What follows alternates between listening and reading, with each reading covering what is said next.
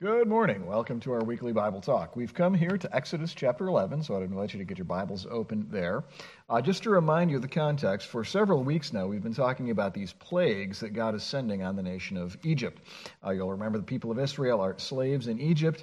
Egypt, they're uh, cruel taskmasters, especially Pharaoh. They're making the Egyptians do this very, uh, pardon me, the, the Israelites do this very menial slave labor, making bricks. And then, you know, when Moses shows up, he makes it worse, and they're making bricks without straw. But then, through a series of 10 plagues, God is humbling Pharaoh, breaking his will so that he'll let the people of Israel go. And you'll remember a couple of things I stressed about these plagues. First, in one sense, they're sort of a, a, reversal of the creation account. If you go back to the creation account in Genesis 1 and 2, that creation account, it's about a lot of things, but one of the things that it's about is bringing order out of chaos. You know, there's uh, dry land and earth, and God's, God's organizing everything and putting everything in its proper place and separating uh, the animals from the humans and whatnot. Well, what you see in the plagues is sort of a reversal of all of that. The Frogs that are supposed to be out in the swamps come into the village, and what's more, not only into the city, they get into people's beds and whatnot. Uh, the, the, separation between light and darkness, that's destroyed, so that there's darkness all the time during the plague of darkness.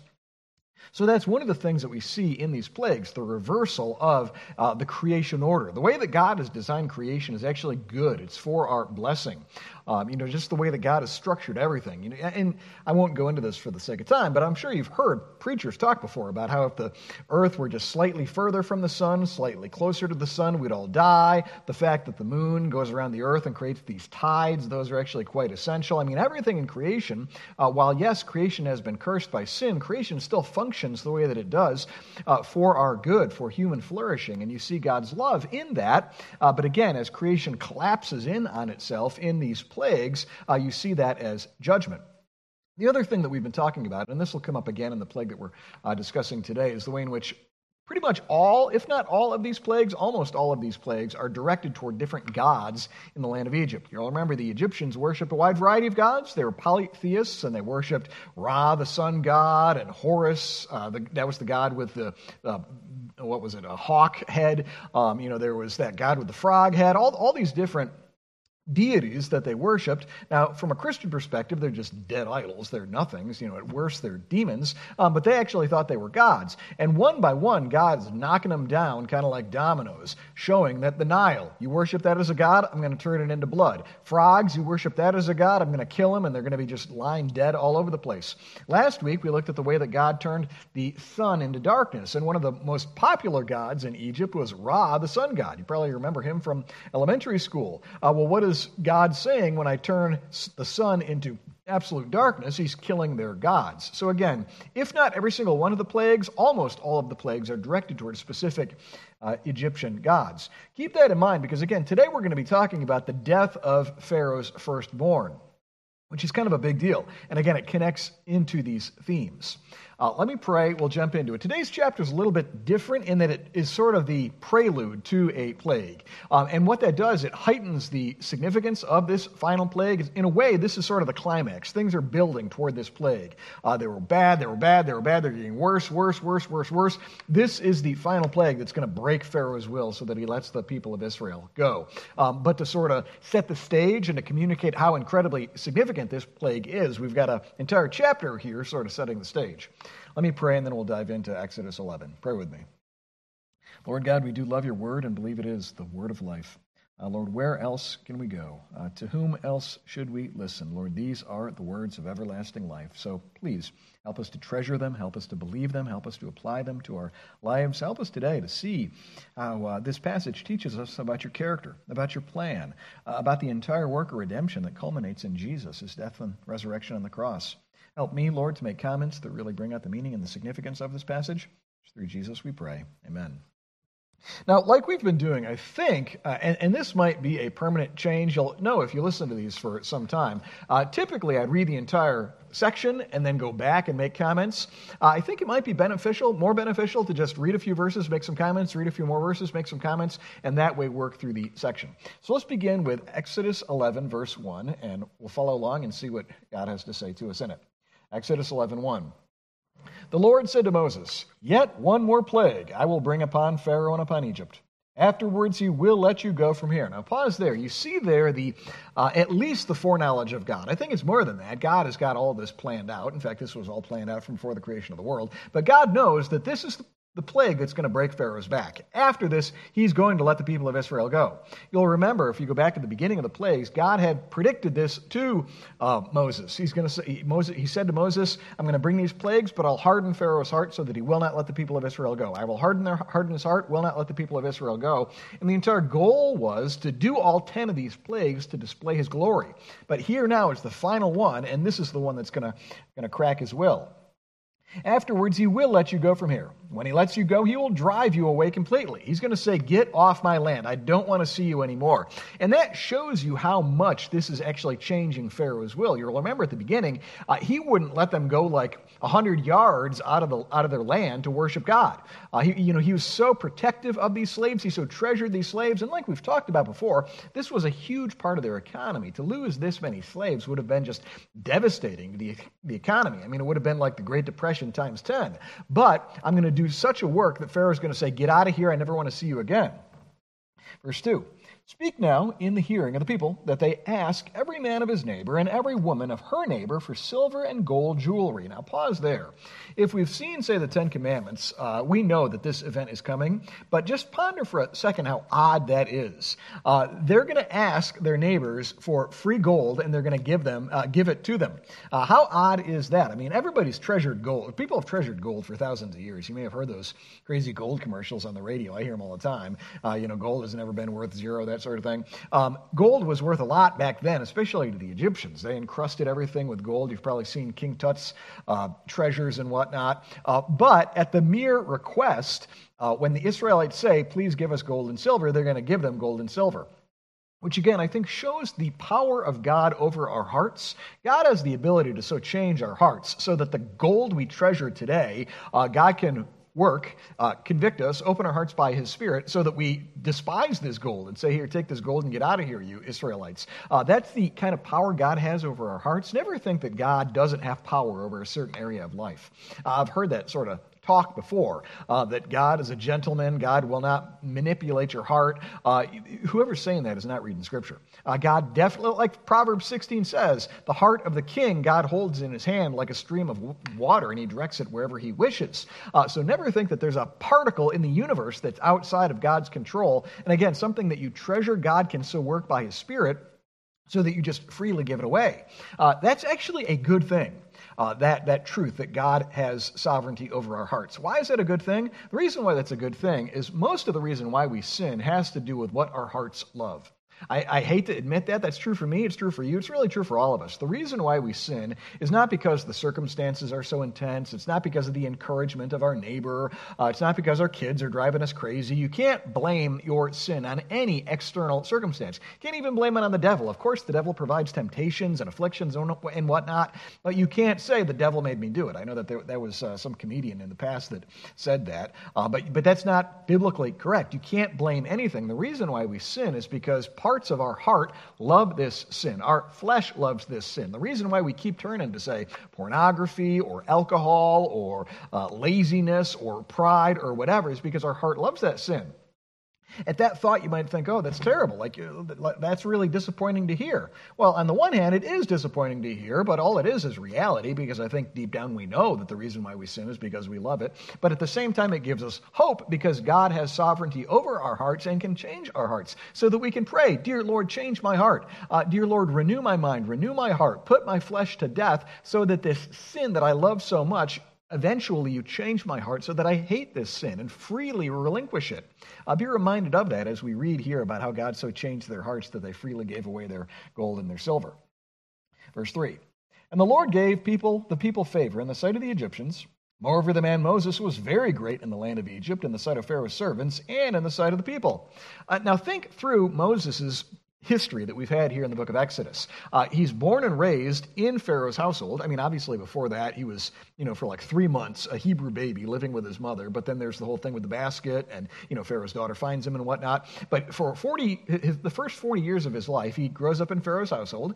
Then he's driven out into the wilderness because of the whole fiasco there where he murdered an Egyptian and he had to run for his life. And for the next 40 years, he's a shepherd in Midian, just kind of chasing around sheep, doing this or that. But then the Lord appears to him in the burning bush and says, Go let let my people go. And then here he's finally in Egypt. And think about the sort of poetic irony. Uh, he goes from being an outlaw, running for his life, to now all of a sudden everybody's honoring him. And they're not honoring him because he has any sort of formal position of honor in Egyptian society. You know, it's not like he became the president or something like that, but just by virtue of the power of his character, by virtue of power the, the plagues and whatnot, everybody is in awe of this guy. God has exalted him, even though earlier he had had to run for his life as an outlaw.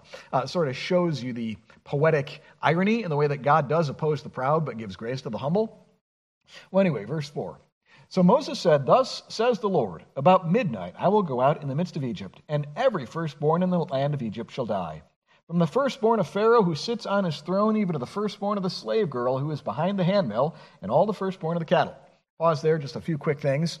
The fact that this is Pharaoh's firstborn is massively significant. Uh, Pharaoh, like we've talked about, was viewed as a god. Uh, sometimes you wonder what's the difference between a pharaoh and a king? Well, a king is powerful and rich and mighty and whatnot, uh, but typically people don't look at the king as God incarnate.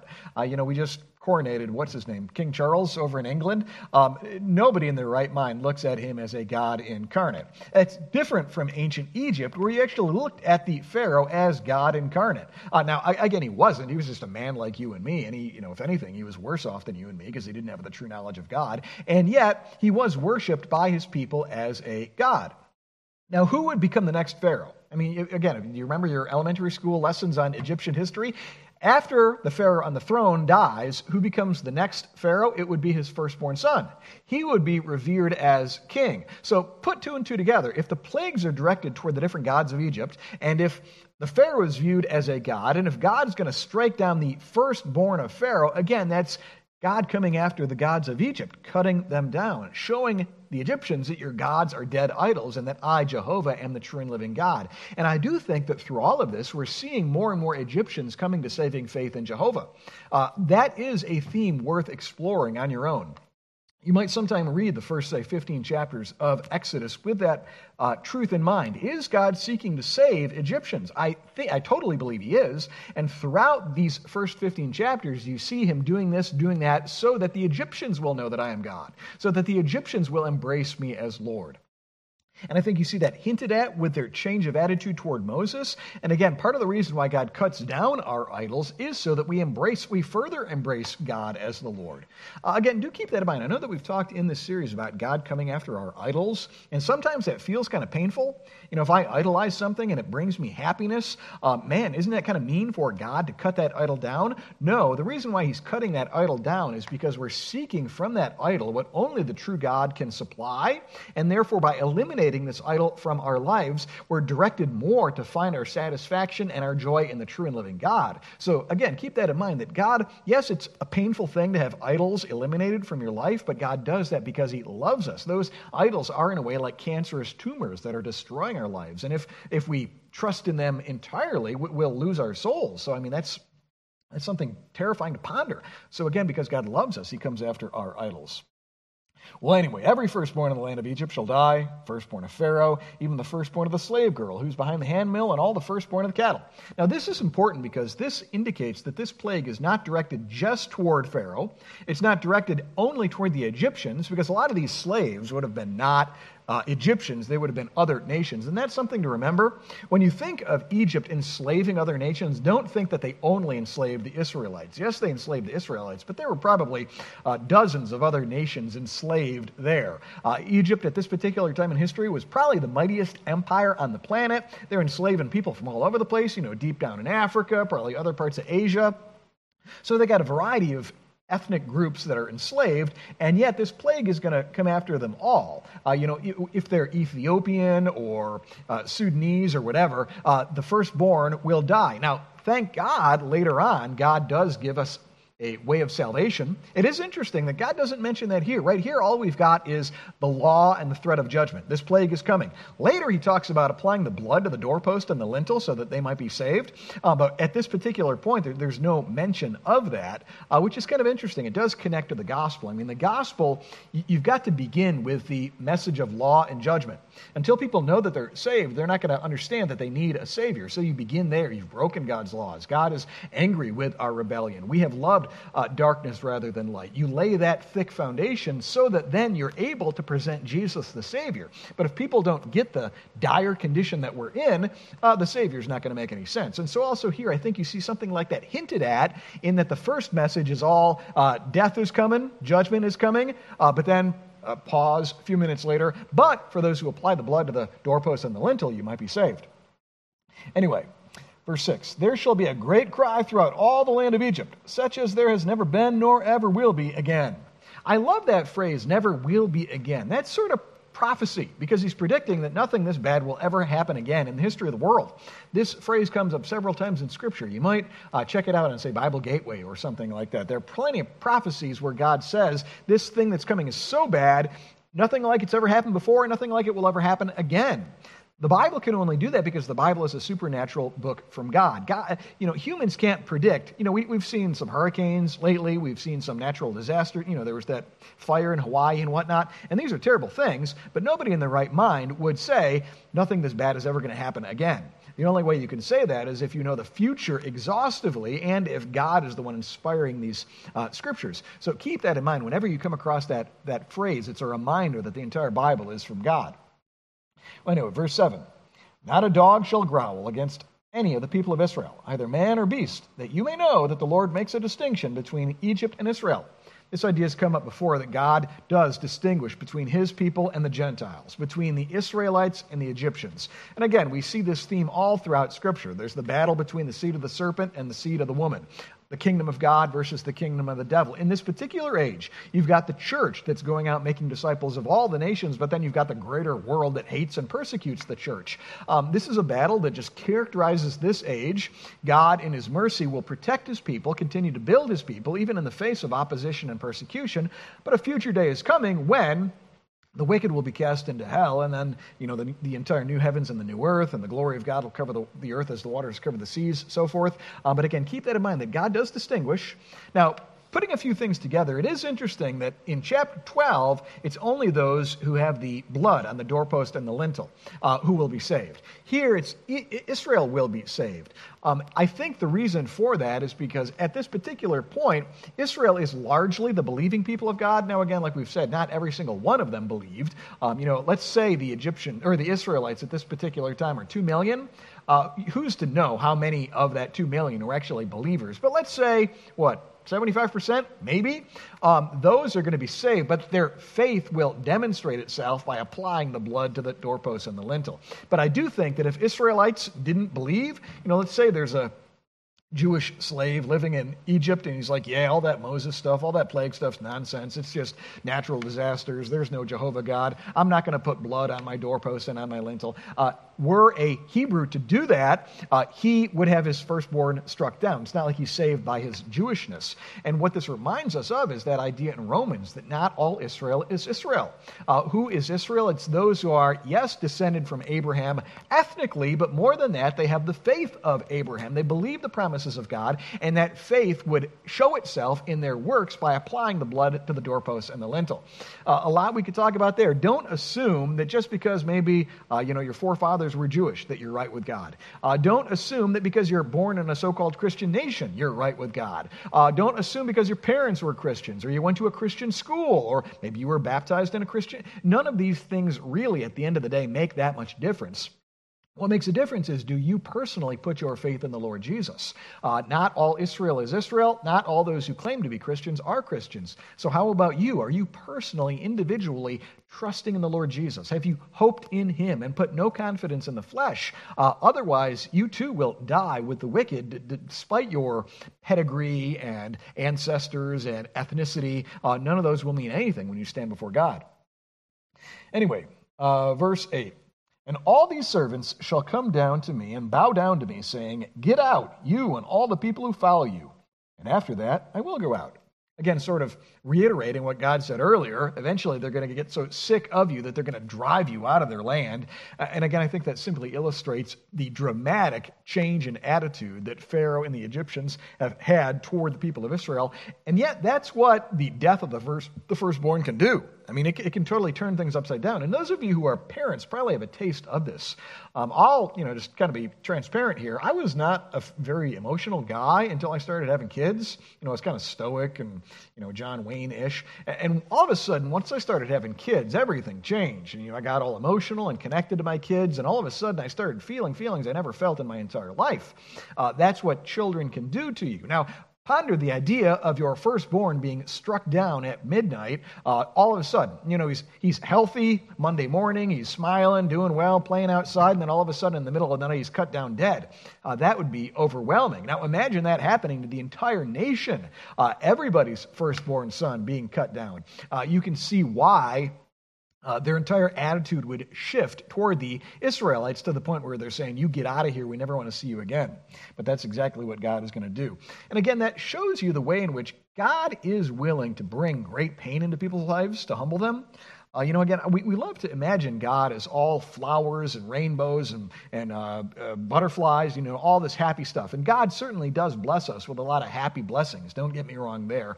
But at the same time, God is willing to use incredibly painful means probably more painful than you're uh, comfortable recognizing if that accomplishes the humbling of our hearts, the killing of our idols, and the accomplishing of our plan. If that's the case, the wise thing to do is to repent as soon as possible. Um, you know, you do not want to experience the devastation that will accompany God humbling you. Much wiser to humble yourself than to have than to require God to humble you, because that, that can be incredibly painful. So learn the lesson here. Uh, humble yourself, repent early, repent often um, before it's necessary for God to use painful means to humble you. But again, when He does that, it's only because He loves you. Verse 9 Then the Lord said to Moses, Pharaoh will not listen to you, that my wonders may be multiplied in the land of Egypt. Again, uh, even though all these things are going to come to pass, he's going to drive you out, and yet he's still not going to really be humbled before me. And we're going to see that because what happens uh, moments after Pharaoh drives the people of Israel out of Egypt? He changes his mind and he goes after them. We're going to talk about that, Lord willing, in a couple of weeks here. Um, but it, it shows you how incredibly insane pride can be. You know, never think our sin issues are this sort of rational thing, like sin is X, obedience is Y, therefore I choose. That's not the way that it works. We typically do what we do because we love it, because it, brings us pleasure. And even if it's insane, if you think through it on a rational level, because we love it, we'll still, still do it anyway. Uh, you know, you may have seen some of these intervention TV shows where um, people know the alcohol is destroying them, it's destroying their family, destroying their health, destroying their career, um, and yet the alcohol is like locked up in some safe, and that, but they're trying to bust the safe open with a toothbrush. I mean, they're just going absolutely nuts. If you stopped that addict and said, "Listen, what you're doing is crazy here," they'd probably be like, "Yeah, it's crazy, but I want the alcohol anyway." Realize in a way that's how our hearts work on a rational level, if we really thought through it, it's insane to go after sin. It's insane to think that these dead idols are going to satisfy us. It's insane to think that we can just rebel against God and get away from it, oh, away with it. But again, we, uh, sin is not a rational thing most of the time. It's, it's, it's insane. Um, and because of that, what we need is a changing of the heart, not typically more rational data. Now, God in His mercy sometimes uses rational data to like wake people up. You know, if you give somebody statistics on, you know, how bad, say, drunkenness is, sometimes that wakes people up, but usually what's necessary is a deep change of the heart, and that can only happen by God's word and spirit. Anyway, verse 10. Moses and Aaron did all these wonders before Pharaoh, and the Lord hardened Pharaoh's heart, and he did not let the people of Israel go out of the land. I think again about how insane that pride must be. Pharaoh's seen nine of the ten plagues. He knows Moses is not fooling around. He's seen the plague of flies and gnats and dead frogs and water turned into blood. And like I mentioned a couple of weeks ago, we think that this has been going on for like two years at this point. Uh, so this is not something that just happened in one weekend. And yet, Pharaoh is so hardened in his sin that even the threat of your firstborn son being killed, the next Pharaoh being killed, that's not enough to move him to break his will to let the people of Israel go. Again, it reminds you of how insane sin is, so don't toy with it. Uh, fight the first inklings of sin when you sense them welling up. I mean, that's really where you've got to fight sin. You don't fight sin uh, when you're, you know, you got the gun in your hand and you've handed the note to the bank teller and it says, "Give me." No, no, you fight it like hours before that, when the thought comes to your mind, uh, that's where you've got to put sin to death. And you, you don't toy with sin, you don't let it fester, you don't let it grow. You repent as early as possible. Otherwise, you can easily find yourself doing absolutely insane things. Uh, this is what sin does to us. So I suppose that's the big lesson that we should pray in response to this chapter. Let's pray for grace to repent early. Uh, none of us are sinless. And even as Christians, those who have been born again by God's Spirit and dwelt by God's Spirit, we're going to sin an awful lot. But what's the secret to not letting sin destroy you? It's repenting early, repenting quickly before that sin just t- takes over your life. And, and again, you find yourself doing uh, morally insane things. Uh, so I know that there's a lot we could pray in response to this passage. Maybe on your on your own in your devotions, pray in response to this passage. So, but but let maybe let's make that the emphasis today as we close. Dear Lord, please, by your Holy Spirit, help us to repent early, to humble ourselves uh, before these incredibly painful consequences start coming our way uh, to to to show us that we need to be humbled. Why don't we pray with that uh, in mind, and we'll be done. Pray with me.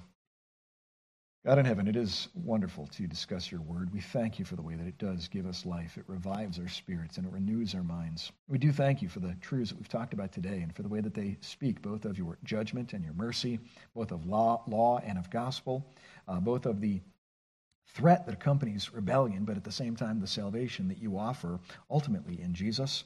We praise you for the way that this is the God that you are. Oh, dear Lord, please make us people that repent early and often. Lord, we know we're going to sin. We know that our righteousness is Jesus. We know that at the end of the day, um, if we were to be judged by our works, we could not stand. And yet at the same time, we don't want to toy with sin. We believe sin can destroy us. So please, by your Spirit, renew us, transform us, give us sensitive consciences, give us greater hatred for sin, and make us people that repent quickly after we sin and run to the cross for cleansing. We do thank you for the full forgiveness that we have in Jesus, for the way that his blood cleanses us from all sin. We thank you also for your sovereignty and for the way that your purposes will stand, and for the way that even the evil acts of men like Pharaoh serve to accomplish your purposes. Help us again to trust in your word and to love our neighbor. It's through Jesus we pray. Amen. Thanks so much for tuning in. Have a great day.